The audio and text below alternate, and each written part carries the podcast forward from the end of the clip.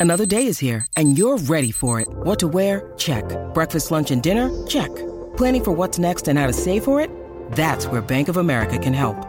For your financial to-dos, Bank of America has experts ready to help get you closer to your goals.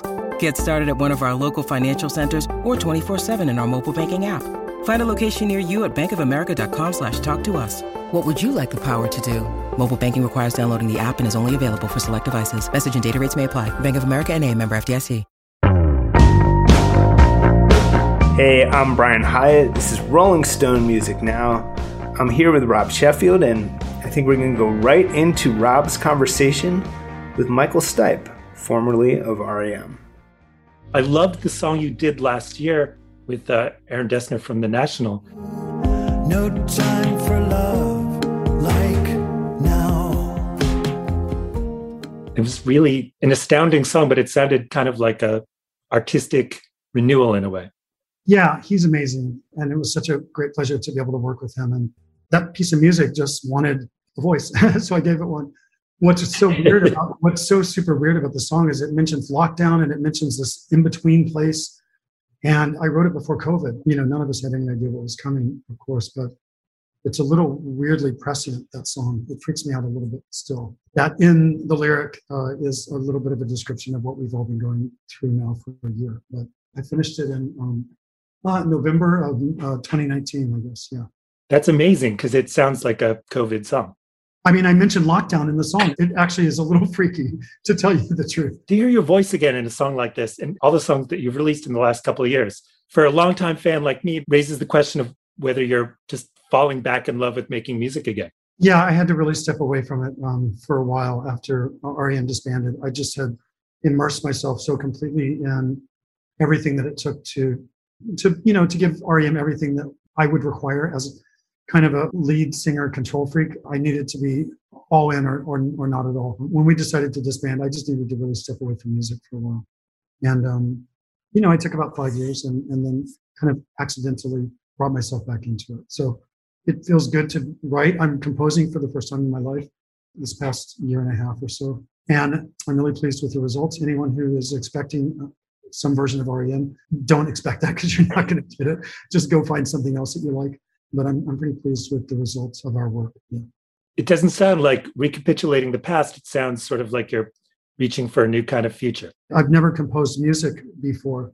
I always had Peter and Mike and Bill to do that for me. And so this presents a whole new, I mean, I played um, classical piano as a child and then I stopped and I completely forgot it. I used to read music. I, I could do hand over hand so somewhere in there is some understanding of composition, but I came at it as someone who was always presented with great pieces of music, and then my job was to put a voice to them and to add melody and then arrangement. Sometimes the arrangements were already there, like in the case of Losing My Religion, uh, the song is exactly as Peter first ever put it down on set tape from beginning to end. It's exactly the same.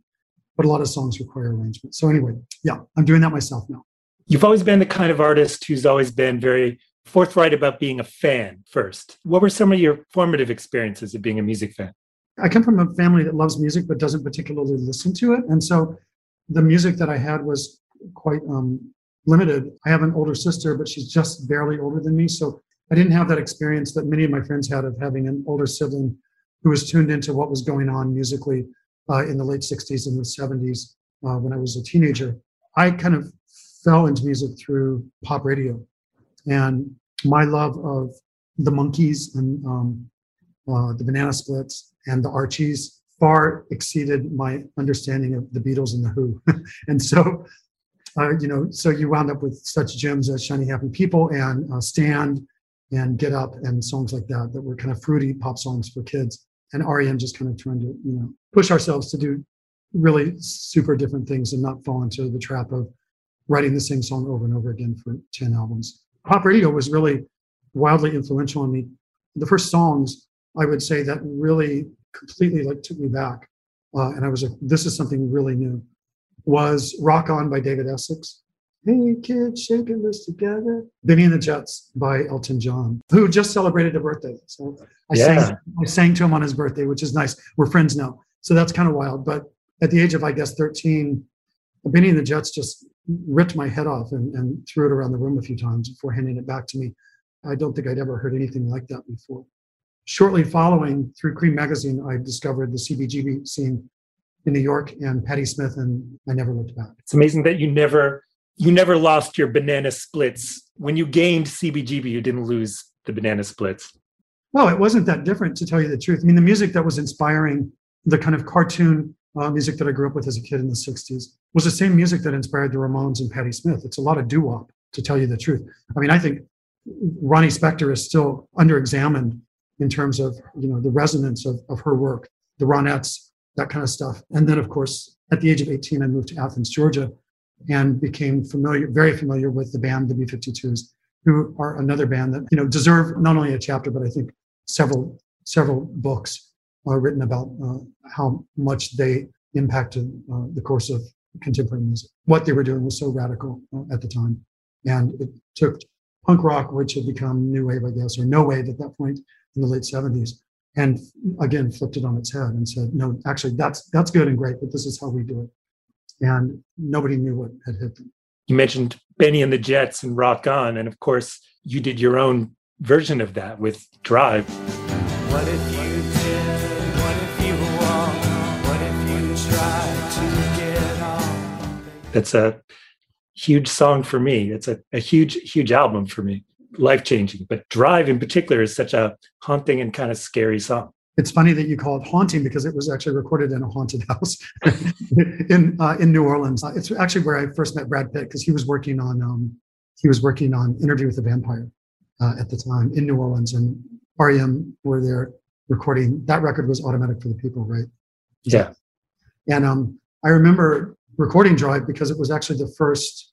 It was the first song that I held a computer and read the lyric off of a computer screen. So that album was the first record that I composed on a computer. Uh, and I distinctly remember uh, standing at the top of the stairs in this haunted mansion with all these. They did all these crazy mics to try to capture the sound of the room. And Drive was the first song that I sang uh, like that with a computer with a backlit screen. That's amazing. Well, an album that just celebrated its 30th anniversary is Out of Time.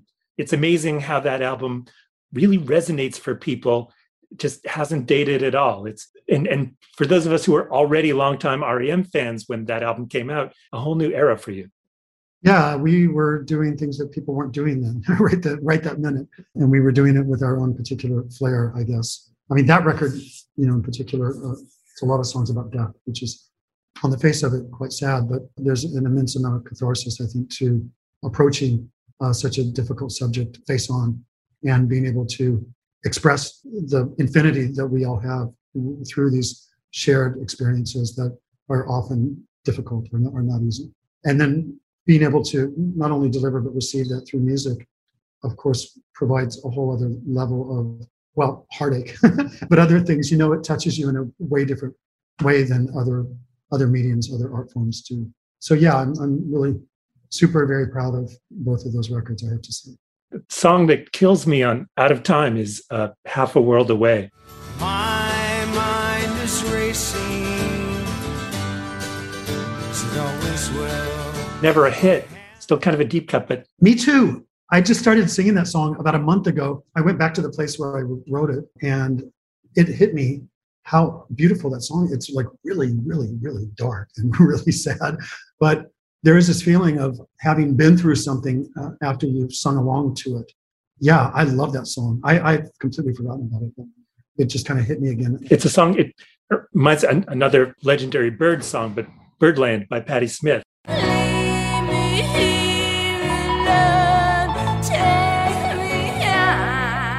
There's that sort of sense of these blackbirds following you around, almost as a another haunting memory. Yeah, I didn't even think about that. But Birdland is really the song on horses that turned me. You know, that's the one.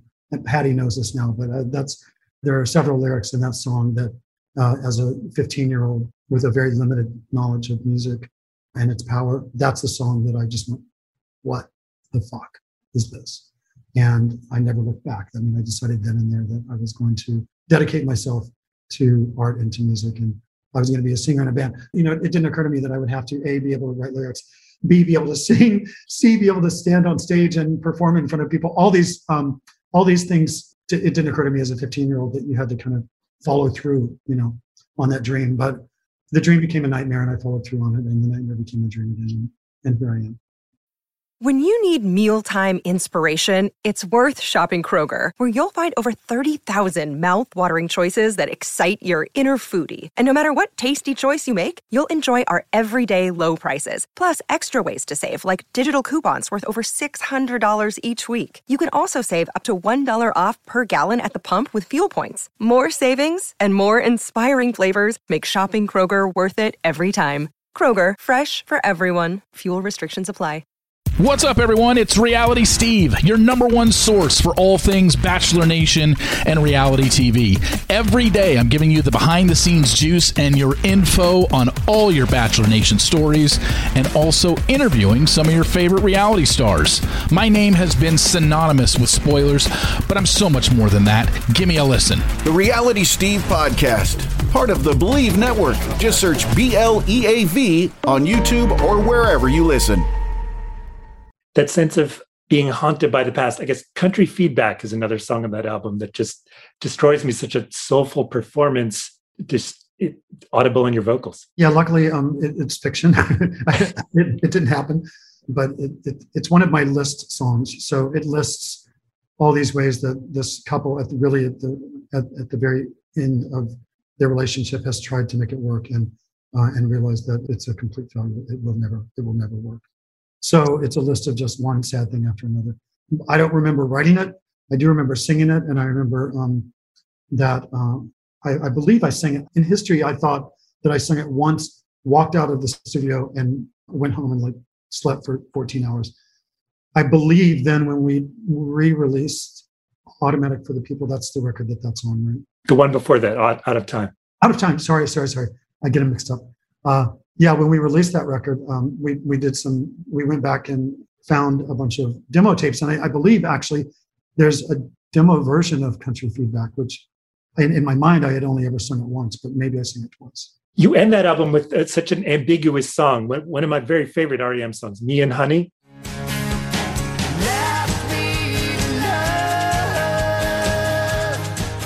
I read this. You wrote something about that song, I think. You were wrong, dead wrong about it, but but it, was it was a sweet um, uh, interpretation of what the lyric was. Yeah, the song is about a guy who's um, gotten a woman pregnant, and she's decided to have an abortion, and he was not. She did not um, contact him to let him know her decision, and he's very very upset by it. I've been totally wrong about that song all these years. Nope, that's okay. Not at all. But it's such a uh, it's such a beautiful groove.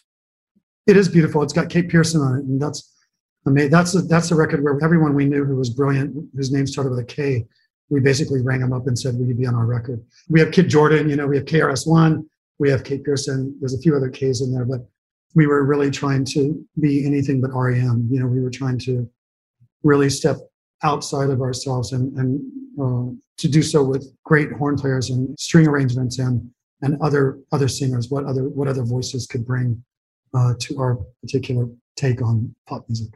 You were always not content to repeat yourself. You never have been. But an album that celebrates a, a 10th anniversary this year, that's another huge favorite of mine. Top five album for me is Reveal. Ah, really? Tenth? No, it's been longer than ten years since we. Oh, 20, 20th, sorry. Yeah, yeah, yeah. Ten years was um, actually this is a little bit of a it, it a little bit pulled the rug out from under my feet. Um, when someone announced to me a couple weeks ago, I guess that it was ten years since REM released Collapse into Now, and that was the last album we ever made. To realize that a decade has passed since then was pretty freaky for me. I felt like I haven't done a whole lot and I need to get busy. So I so I booked some time in the studio and I got back I got back to working on some com- compositions. Reveal, Rob, thank you, uh, is also maybe my favorite. It might be it might have um, passed with a lot of a lot of time. It might have passed uh, New Adventures in Hi-Fi as to become my favorite record. I took advice from Madonna for that record. She gave me some really great advice, and I, I, I accepted her advice and I followed it to the T. And I think it really helped create a complete. For me, that record is about summer. Really, it's one of the records where I just said, "I'm going to make this completely thematic about something," and then within that, I can do whatever I want lyrically. So at the very beginning of writing words for that uh, I said, This is about summer, my favorite season. And I think it really holds together. So thank you, Madonna. Thank you, Peter. And thank you, Mike. Thank you. I never knew I had to thank Madonna for that record, but I certainly do. Um, but the way you sing about summer, such a range of emotions. You know, Beach Ball is such a huge song for me. Bang a Drum, such a huge song for me. A seahorse says if we The seahorses are such a resonant image. I don't know if I've even seen seahorses in real life. I used to have them when I was a child. Um, we would have them delivered in the mail. Uh, we lived in Texas, which was really hot, and the mailman would always he would never read. They came in a like a Chinese takeaway container. It was the 70s, but the mailman would not read on the outside. It said, "Please do not leave in hot mailbox." So I would time after time I got these like kind of half dead seahorses, and I finally gave up and moved to um, what are the little the little shrimp? There's Sea monkeys? sea monkeys. I moved to sea monkeys. I moved from seahorses to a tropical frog. He lived for about 10 days and then he floated belly up, and that was really sad and pathetic. So then I just was like, uh, fuck it, I'm going to go to sea monkeys. And I moved, I moved to sea monkeys, and they're quite resilient in, in Texas in, in the middle of summer. How did we get onto that? Oh, the seahorses. I was actually writing about dragonflies and seahorses on that record, and people thought I was making these amazing um, analogies, and I wasn't. I wasn't. I guess I, I wrote a lot of the record in, in Athens, Georgia, and my yard there has an inordinate amount of dragonflies in the heat of summer. And I think they're just the most magical uh, creatures, you know, dragonflies and hummingbirds and um, seahorses. They're all, I think, mean as snakes in real life. But we have this romantic idea of, of them being these magical kind of unicorn uh, creatures. So I, I wrote them into a couple of the songs there. Beat a drum. Yeah, beautiful song. One of my very favorite REM songs. That's one of my favorite albums. It's one that fans seem to like to argue about because everybody's got different highlights for that one. Yeah. What year did that come out? So if it was 20 years ago. 2001. Ah, yeah. Okay. Yeah, like right in time for summer too. A lot of my favorite songs of yours are about summer in different ways. I think for a lot of REM fans, the pinnacle of pinnacles, my favorite is Night Swimming. Night swimming deserves a quiet night. Such a powerful, emotional song. So simple in some ways, but just so so soulful. Yeah, Mike wrote that one, and it's a spiraling uh, piano part that changes just enough to allow um, me some room to crescendo a couple of times in the song. Uh, I love that song too. It's a beautiful song. That was actually kind of uh, it was based on real stuff. It's not completely fictionalized, but a lot of. I mean, most of what I I, I very rarely write uh, autobiographically, but um, but there are a bunch of examples in that song that came from real life. I love that song too. Yeah. Well, you're hitting all the all the great. I mean, me and Honey, I hadn't thought about or, or, or listened to in a great long time, but uh, but you're you're you're hitting a lot of my favorite songs from the work that we did.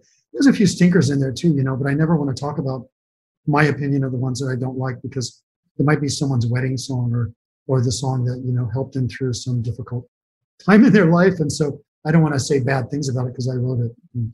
That's generous of you. You've got the kind of longtime fans and followers and listeners who really like to argue about this stuff. So an album that's very polarizing, but very fun to argue about, and everybody's got a different opinion about.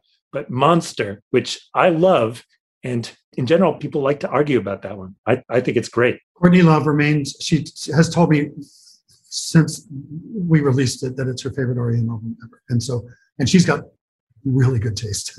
so I've always had that in my back pocket because there there was a long period of time there where that record became a little bit of a running joke, I think, and and I li- I listened back to it, and to me, it's just really kind of dumbheaded glam rock uh, in a way, and it, it led to some other stuff that where I was really exploring that influence on us uh, through songs like "The Wake Up Bomb," which came much later. I don't remember what record that's on, but New Adventures. is it? Oh, yeah. So I really do like that record, as it turns out. But Monster, yeah. Well, we we had to tour.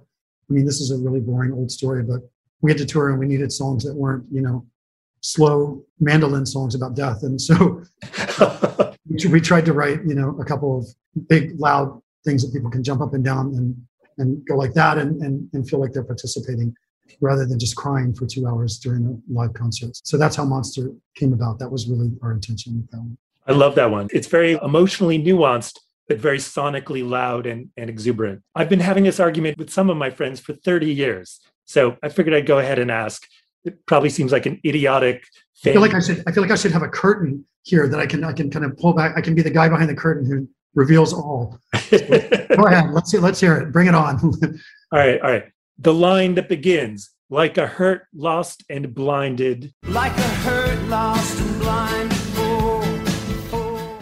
fool. It's fool. Fool. It's not fool. I've been wrong all these years. Was it you that thought it was full? Yes, lots of people think it's full. That's a baby lamb, right? I think a baby horse. A baby horse. Okay. I never liked horses. Um, yeah. I mean, I, I like the idea of them, but I, I don't want to touch them.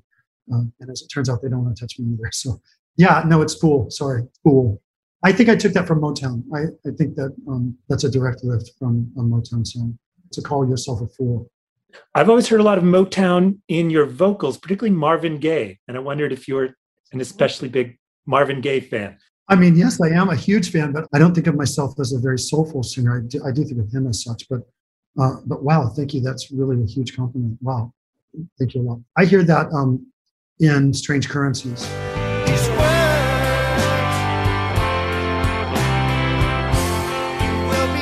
But I always thought that that was uh, there was a lot of Michael Hutchence in that. You know, I took a lot, especially in the bridge of that song. I took a lot from Michael, as did Bono. He was a great frontman. Good God, uh, Michael was Bono.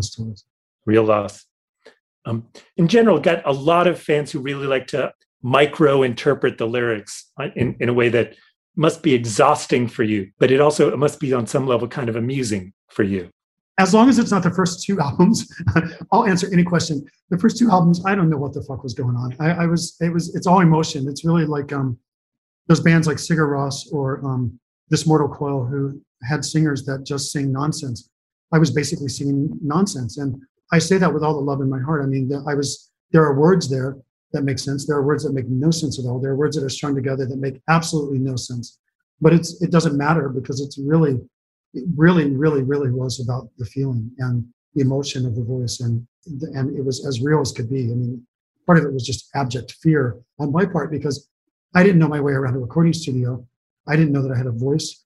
I was still kind of singing like a rockabilly uh, singer. Uh, if you listen to early uh, bootlegs of, of REM, you know, I sing like Elvis Presley. I mean, it's, it's all that I knew. Really. So I, I was kind of doing Elvis on the one hand, and and then a, a male version of Patti Smith on the other hand, and with a couple of records that turned into some version of me. You know, the band Mike Mills particularly loved the Ramones and wanted to play really fast songs, and I thought the music was too fast.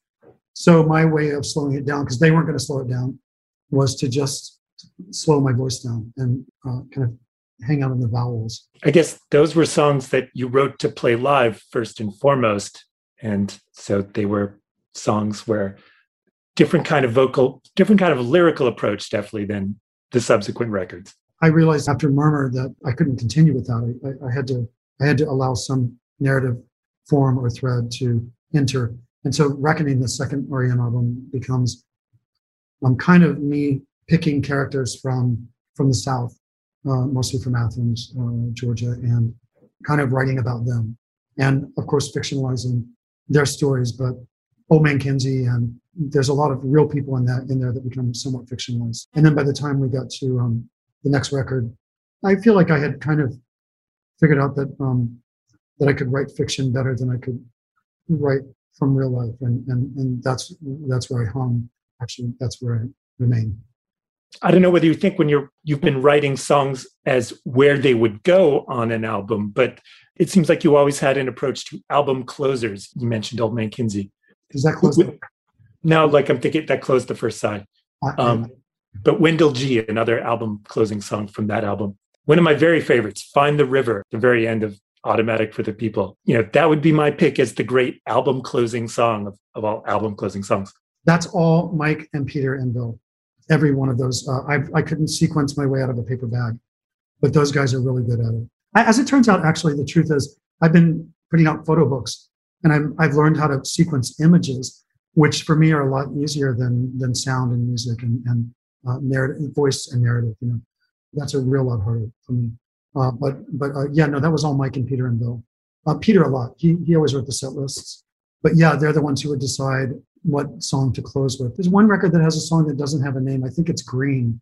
hold, hold him and keep him strong while I'm away from here.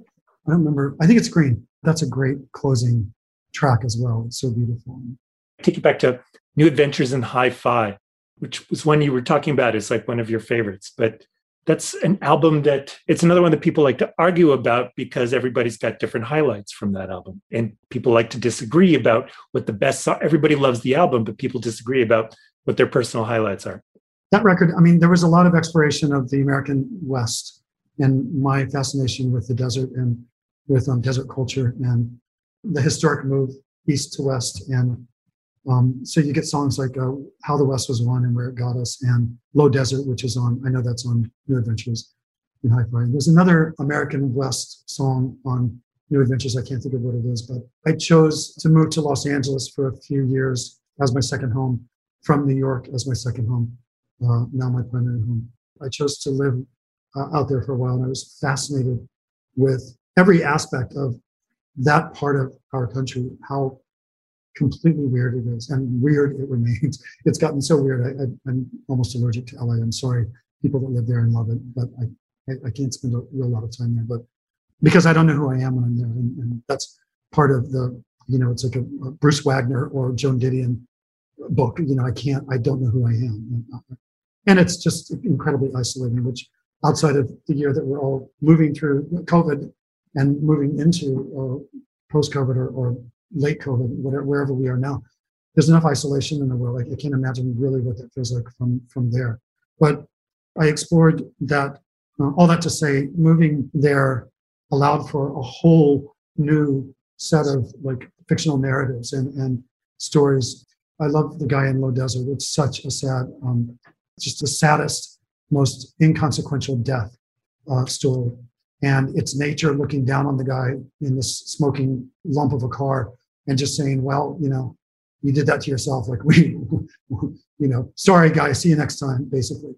The mountains and the clouds and, and they're all just kind of going, yeah, there goes another one. Amazing. Well, it ends with one of one of your great album closers, a, a perfect LA song, Electrolite. Oh yeah, that's super. That's very LA. That's the one. Yeah. I did not want that song to ever come out. I thought it was really uh, twee and stupid and, and limited and one note and too obvious. And it's Thom Yorke's favorite song, I think, ever that we wrote. And uh, uh, which is not bad. He's also got very good musical taste. So I did learn to love it. We we made a really fun video with Spike Jonze and Peter Care in Los Angeles, and it mentions, of course, Mulholland Drive. And I shared a dentist with Martin Sheen, and at one point, Martin was in the dentist chair, and the dentist was like, "Come, come, come, come. Have you ever met?" And I'm like, "No, no." And I don't. This is not. He's like with his mouth open and all jacked up with uh, Novocaine. The last thing he wants is to have me, you know, some pop star walk in and shake his hand. But the dentist literally pushed me through the door, and there's Martin Sheen. And I, I it was good timing because that record was just about to come out, and I said, um, "It's really a pleasure to meet you. I'm a huge fan. Um, don't say anything. It's okay." He's like, and I said, I want to let you know before the record comes out that I've, I've mentioned you in a song, and it's it's incredibly flattering. Uh, you're in there with James Dean and there's someone else, Martin Steve Sheen. McQueen. Steve McQueen. I'm Martin Sheen. I'm Steve McQueen.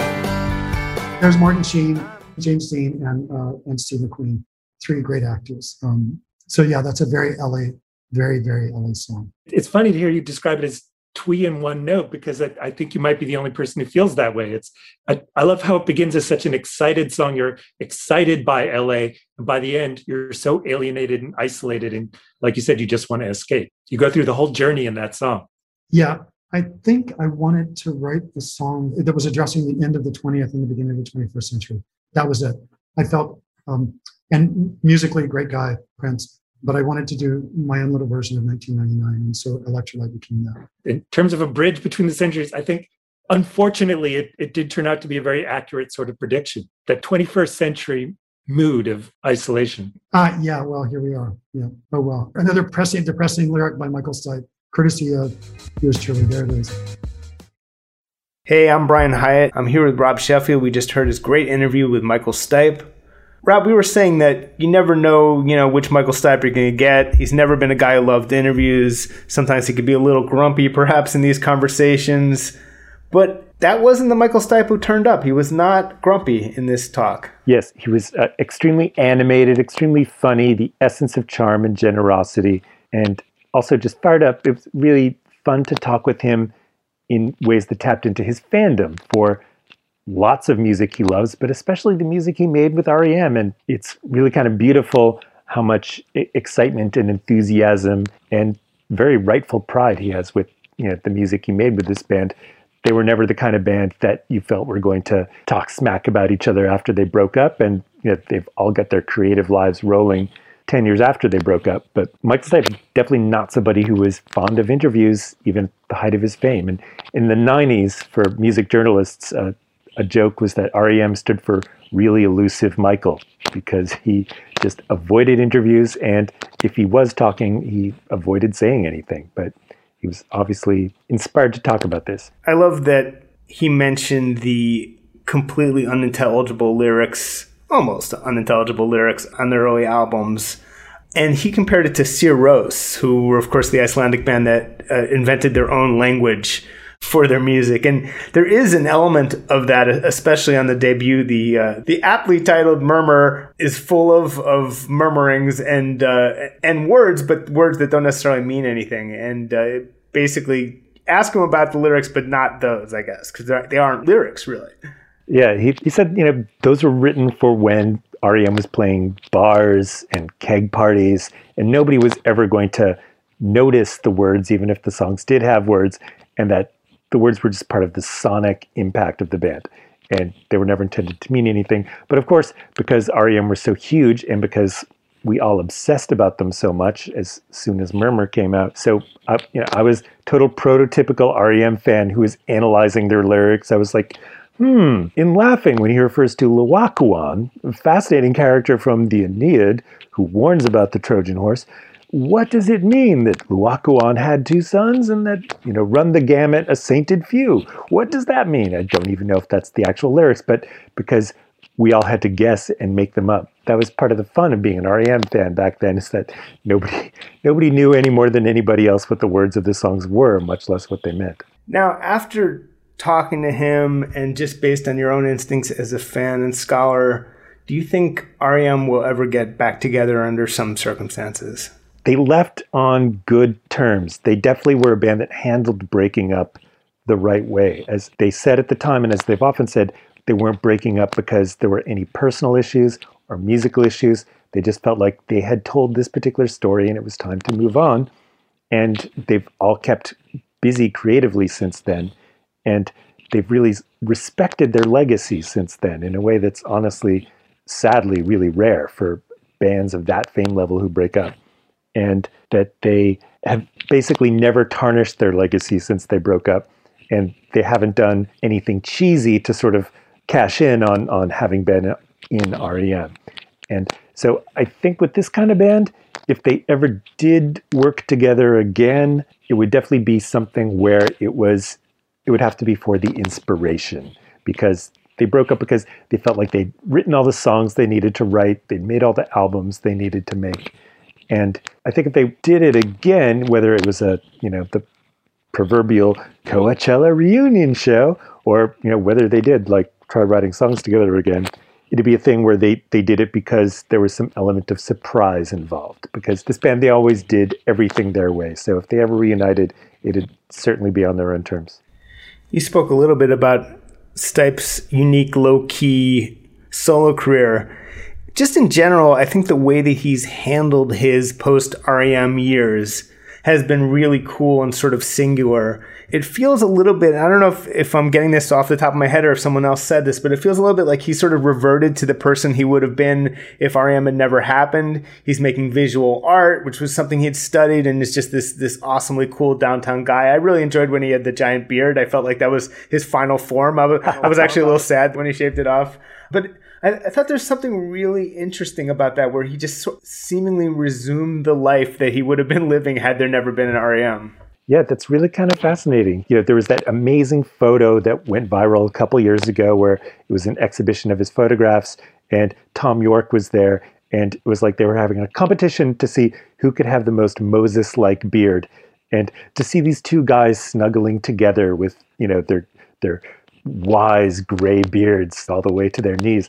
It was just a beautiful image, and especially since Thom Yorke just epitomizes the kind of REM fan who was inspired to go on this lifelong creative journey just because he loved REM so much. I happened to see Radiohead in New York City the night after REM announced that they were breaking up. And Thom Yorke did this beautiful solo piano version of The One I Love. And it was great because he didn't make a corny speech about how this band changed his life. He, he didn't treat it like a big melodramatic statement. It was just a really simple, sincere, from the heart fan gesture, really kind of a beautiful way of saying thank you from one great artist to the great artist who inspired them and set them down their path. And there was a lot of that when REM broke up. I think people realized that they'd been taking this band for granted for a while. Stephen Malkmus did a very beautiful live version of Radio Free Europe for the same reason.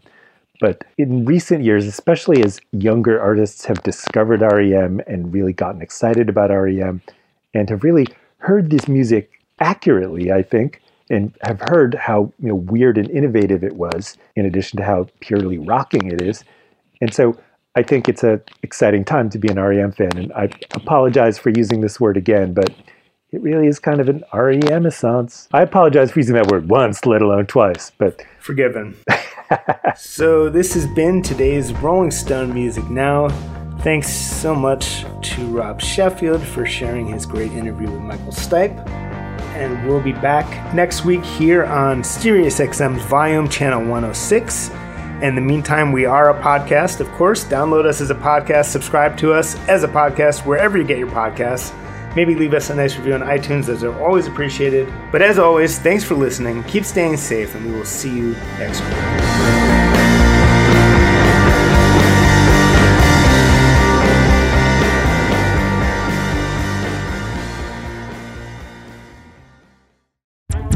To Talkville, the ultimate Smallville rewatch podcast. Guest star Sarah Carter as Alicia Baker. Although I didn't really work with her a lot. But Tom did, and they had some real big smoochy scenes. Yeah. Can we talk about that? Could there be any more sex? What was a three page makeout scene that just kept going? Good Lord. We get it. They have chemistry. Jump in now or catch up on any of the past seasons of Talkville on YouTube or wherever you listen.